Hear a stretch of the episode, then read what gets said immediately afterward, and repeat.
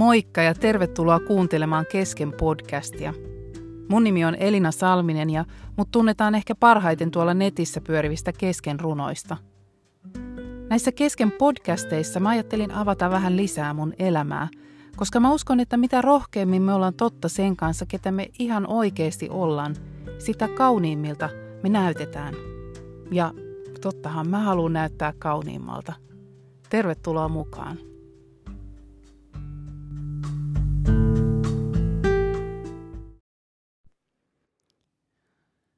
Tässä podcastissa mä ajattelin puhua semmoisesta aiheesta kuin runsaudesta ja erityisesti runsaasta onnesta.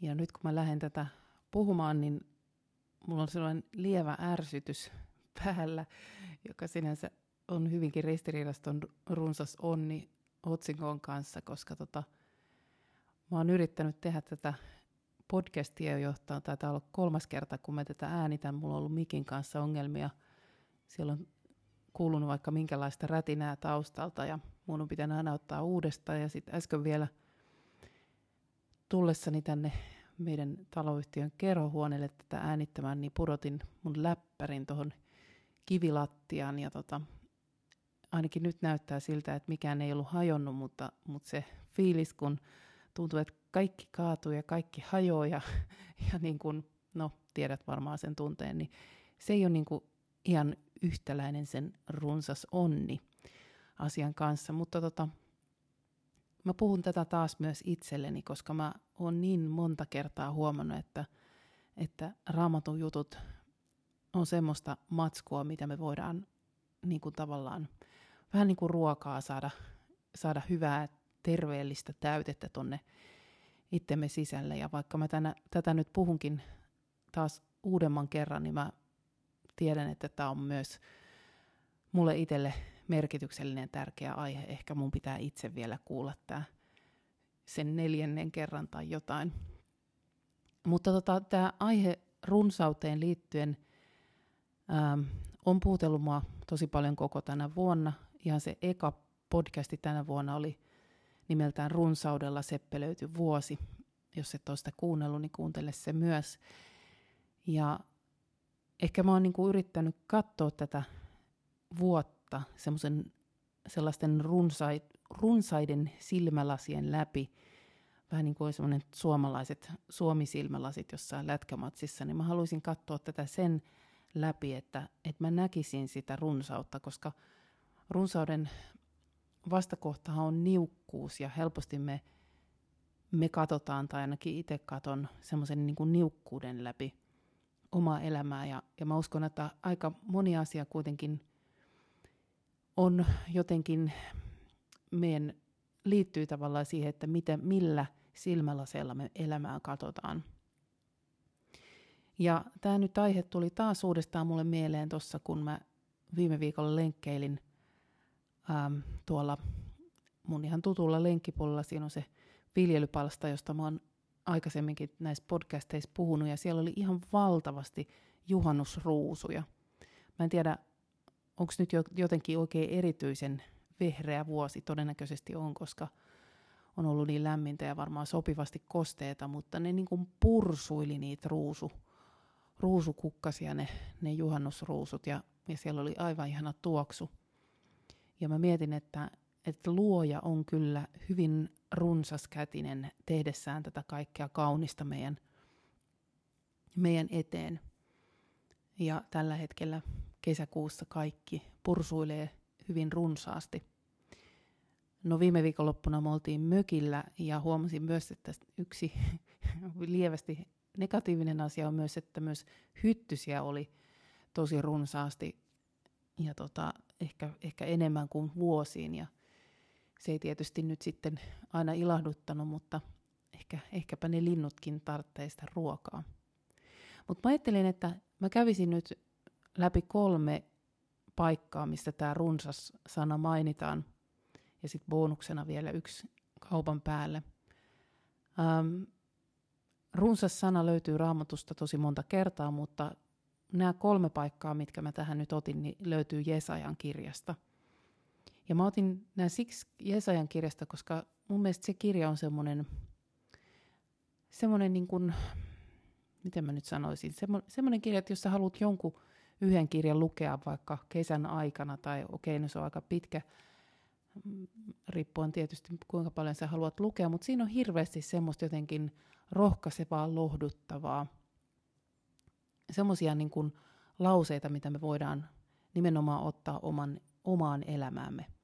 Raamattuahan nimittäin voi lukea silleen, että vaikka se on kirjoitettu sille historialliselle siihen kontekstiin ja niihin elämäntilanteisiin ja, ja yrit, erityisesti sille niin kuin Israelin kansalle se Jumala puhuu, mutta me voidaan myös kuulla se puheena meille itsellemme. Ja siellä on tämmöisiä paikkoja kuin, että minä annan sinulle tulevaisuuden ja toivon. Ja tämän tyyppisiä rohkaisevia ää, lauseita, jotka ainakin mulle on ollut tosi tärkeitä.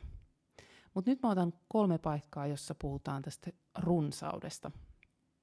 Ja niin kuin mä otsikoin jo, että, niin tästä puhutaan, puhutaan siis myös runsaasta onnesta. Ja, ja tota, mä uskon, että se on semmoinen asia, joka meille kaikille kyllä kelpaisi. Ähm, ensimmäinen paikka lähtee Jesaja 48. luvusta. Siellä sanotaan näin. Näin sanoo Herra, Israelin pyhä, joka lunastaa sinut vapaaksi. Minä olen Herra, sinun Jumalasi. Minä opetan sinulle, mikä on sinulle hyväksi. Minä opastan sinua tielläsi. Kumpa kuulisit minun käskyjäni? Silloin onnesi olisi runsas kuin virta, sinulle tuleva siunaus loputon kuin meren aallot. Eli runsas onni, niin kuin virta, niin, vir, niin runsas onni tai siunaus kuin meren aallot. Mutta sitä ennen on ihan kiinnostavia kohtia myös. Sanotte, että minä olen Herra sinun Jumalasi, minä opetan sinulle, mikä on sinulle hyväksi. Uh, mulla on kaksi tytärtä, ja välillä ne sanoo, että, että miksi aina, aina toi saa tolleen, miksi me, mulle sanotaan aina tästä, ja miksi, miksi, miksi näin ja näin. Ja vaikka me vanhempina yritetään olla kuinka tasapuolisia, niin itse asiassa mehän ehkä tietoisestikin ollaan ää, tai kasvatetaan omia lapsiamme eri tavalla. Koska lapsethan on jokainen yksilöitä ja niitähän täytyy rakastaa yksilöinä. Ja joskus tuntuu siltä, että toiselle meidän tyttäristä on hyväksi joku tietynlainen tapa sanoa jostain asiasta. Ja mä en nyt tietenkin sano väitä, että me ollaan tässä aina onnistuttu, mutta mutta ainakin ollaan yritetty. Ja joskus taas toiselle saattaa ollakin, että pitääkin ehkä vähän eri tavalla ohjata. Ja me siis ajatellaan ja toivotaan, että, että me nähtäisi ehkä tarkemmin kuin juuri se lapsi, että mikä sille on hyväksi. No mä uskon, että Jumala, joka on luonut meidät ja tehnyt meidät ihan meidän ydintä, meidän sisintä myöten, niin hän nimenomaan tietää, mikä on sulle ja mikä on mulle hyväksi.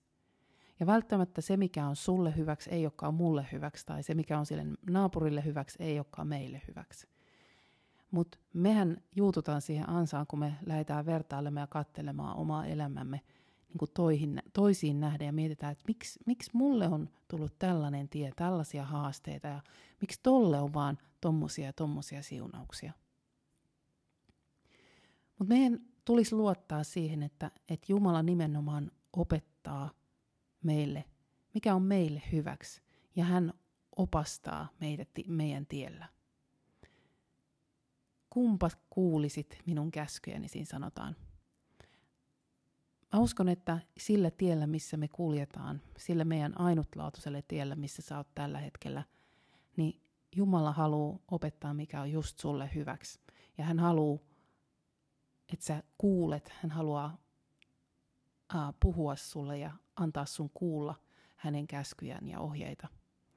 Koska se tie, mitä hän haluaa sua kuljettaa, niin, niin vie sellaiselle paikalle, missä sun onni on runsas kuin virta, tai sulle tuleva siunaus on loputon kuin meren aallot.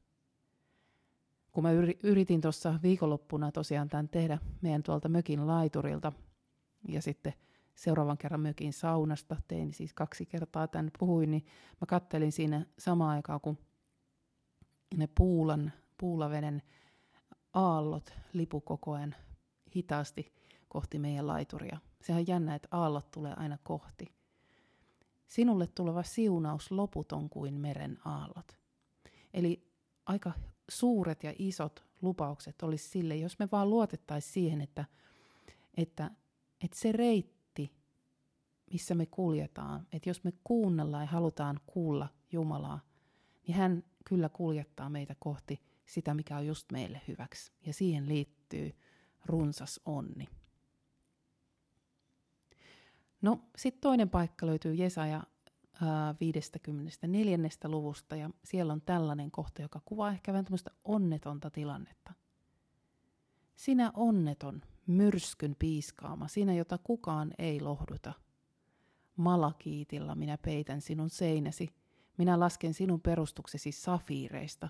Rubiineilla minä päällystän sinun muuriesi harjat, sinun porttisi minä rakennan vuorikristallista ja jalokivistä koko sinun ympärysmuurisi. Herra itse on opettava sinun poikiasi, runsas on lastesi onni ja rauha.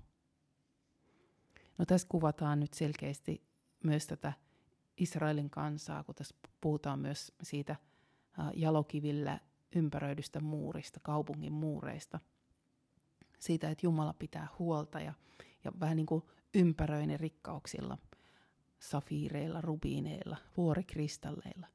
Eli taas on, kuvataan tämmöistä hyvin runsaskätistä Jumalaa, jolla on kyllä aarteita omassa varastossaan.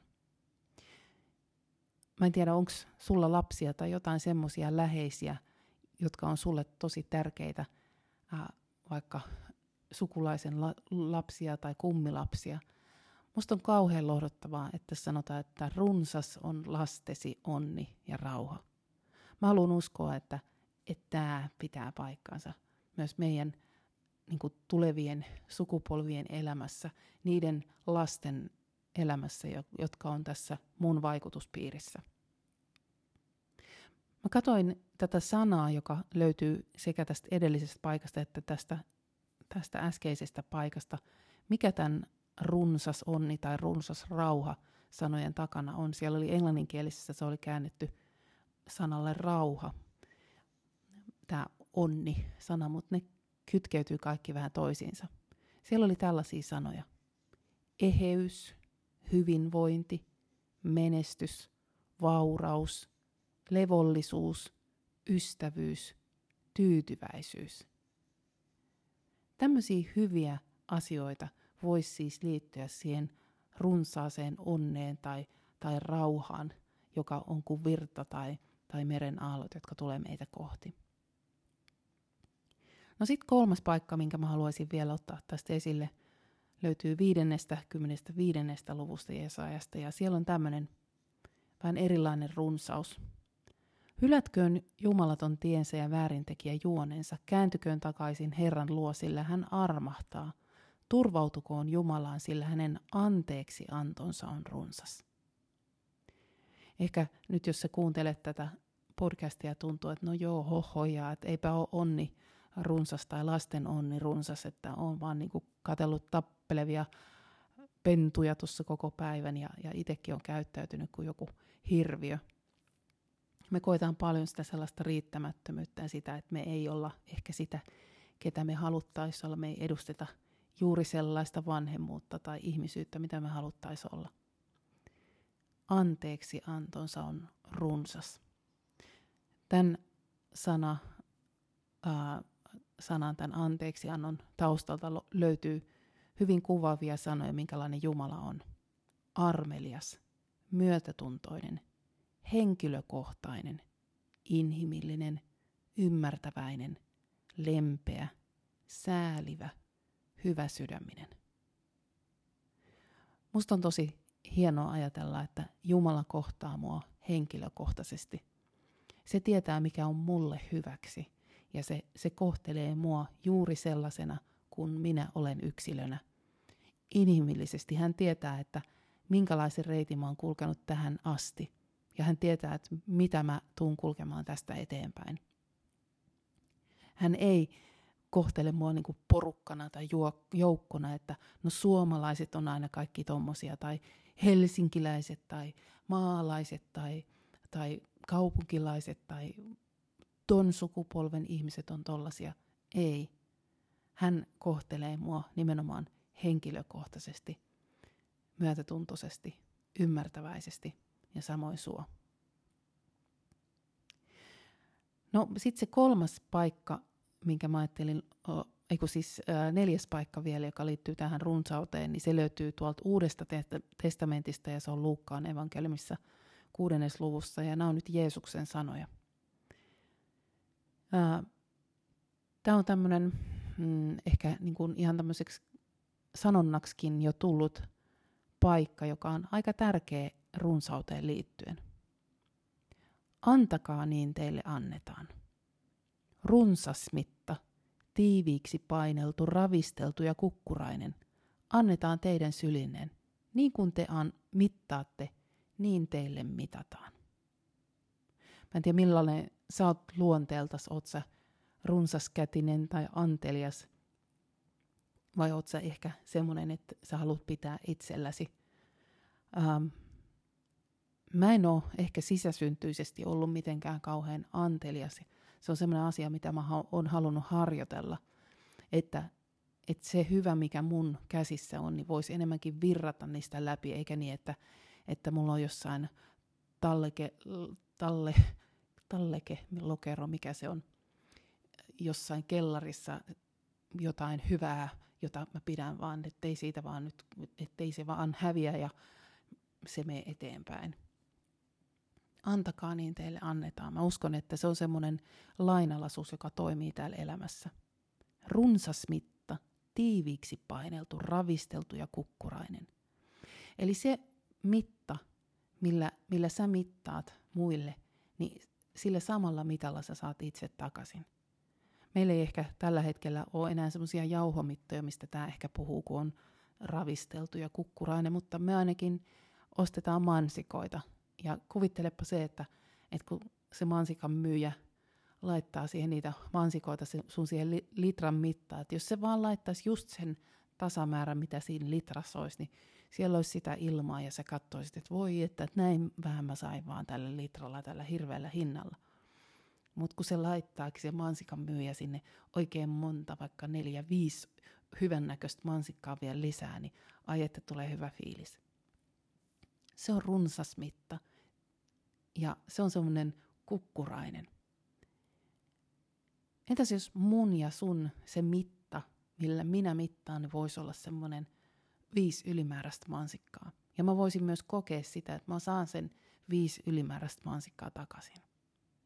Tämä on semmoinen asia, mitä ehkä me voidaan tietoisesti harjoitella, jos ei se tule tuolta meidän sisäsyntyisesti, automaattisesti ja muuten. Tämmöisiä ajatuksia halusin jakaa sulle runsaudesta ja runsaasta onnesta. Ja jos sä nyt kun kuuntelit tätä, niin jos tämä tuntuu susta niinku ihan niinku tosi kaukaiselta, siltä, että onni-sana ei niinku, se ei asu teillä – tai, tai runsas, niin se on tosi kaukana sun elämästä tällä hetkellä. Niin mä haluaisin, että, tai mä, mä voisin kehottaa sua siihen, että, että vetoa Jumalan sanaan. Nimittäin vähän samalla tavalla kuin ää, meidän omat lapsetkin aina vetoo siihen, että no sä oot sanonut näin. Meillä on esimerkiksi semmoinen perinne ollut siitä saakka, kun meidän tytöt oli koulussa, että aina sinä päivänä, kun koulu loppu keväällä kevätjuhlapäivänä, niin mä keksin tämmöisen perinteen, että meillä on jäätelöpäivä. Ja silloin ostettiin ihan sikana jätskiä pakkaseen, siis niin paljon, että pakkane oli ihan täynnä kaikenlaisia jätskejä. Mä oon nimittäin joskus lapsena, muistan, mulla on semmoinen mielikuva, että mulla on oltu jossain Euroopan reissulla ja mä sain ostaa niin paljon jätskiä kuin mä halusin ja musta se oli onnenpäivä. Mä sain syödä niin kuin pelkkää jätskiä. Ja niin mä oon tehnyt tämmöisen perinteen niille ja nyt mä nyt kun meidän toinen tyttö kirjoitti tänä keväänä, niin meillä ei silloin yllättäen ollut ylppäripäivänä jätskipäivää. Ja tämä meidän toinen 17-vuotias, jo melkein aikuinen, niin on monta kertaa sanonut, että hei, meidän pitää pitää se jätskipäivä, että milloin me pidetään se jätskipäivä. Että sähän lupasit, että kyllä me pidetään se jätskipäivä. Ja, ja se on varmaan pakko vielä pitää, pitää tässä näin piakkoin, koska tota, perinteistä on pidettävä kiinni ja omista sanoista omien sanojen takana on seistävä. Ja siinä on ehkä jotain samaa, mitä Jumalassakin on. Nimittäin me voidaan vedota niihin sanoihin, mitä, mitä raamattu on kirjoitettu, koska raamattu on Jumalan sana. Ja mä esimerkiksi tämän paikan on rukoillut itselleni silleen, että, että Jumala, ton ihan ensimmäisen Jesajan kirjan paikan, että, että Jumala, että, että sä oot luvannut, että sä opetat mua, että sä opetat, mikä on mulle hyväksi, ja että sä opastat mua tällä tiellä. Ja mä haluan kuunnella sun käskyä, käskyjä. Niin tota, sä oot luvannut, että, että mä saan kokea onnen, joka on runsas kuin virta, ja että, että mä saan nähdä siunauksia, jotka on loputtomia kuin meren aallot. Et mä odotan niitä. Mä odotan, että tänä kesänä mä voisin kokea onnea, joka on runsas kuin virta. Ja sä oot luvannut, että, että sä opetat myös mun lapsia, mun tyttäriä ja poikia, ja että mun lasten onni on onni ja rauha on runsas. Niin mä haluan vedota tähän ja mä haluan pyytää, että, että mä haluaisin, että mä voisin vielä nähdä sen, kuinka mun lastenkin onni on runsas ja rauha on runsas. Ja mä haluan myös pyytää tätä runsasta anteeksiantoa itselle, että mä voisin kokea sitä, että mä oon, mä oon kohdattu inhimillisesti ja ymmärtäväisesti armahtavan Jumalan taholta. Ja mä haluan olla opettelemassa sitä, että mä voisin antaa runsaan mitan omastani, omasta hyvästäni muille ja mä voisin saada sen runsaan mitan myös takaisin. Eli tälle voi tavallaan rukoilla ja vedota siihen Jumalan sanaan. Jos sä haluat katsoa nämä kohdat vielä, vielä kotona, niin ne löytyy siis Jesajan kirjasta suurin piirtein puolesta välistä raamattuun luvusta 48, 54 ja 55. Ja sitten Luukkaan kuudennesta evankeliumista toi viimeinen. Mä haluan toivottaa sulle ää, päivää, jossa on runsas onni. Ja mä toivon, että tämä nyt äänitys olisi onnistunut, koska jos se ei ole onnistunut, niin sitten mä olen vain puhunut tämän itselleni ja, ja tota, silloin runsas onni olkoon täällä minun, minun elämässäni tänään. Mutta oikein ihanaa ja lämpöistä ja runsasta kesäkuun päivää sulle. Moikka!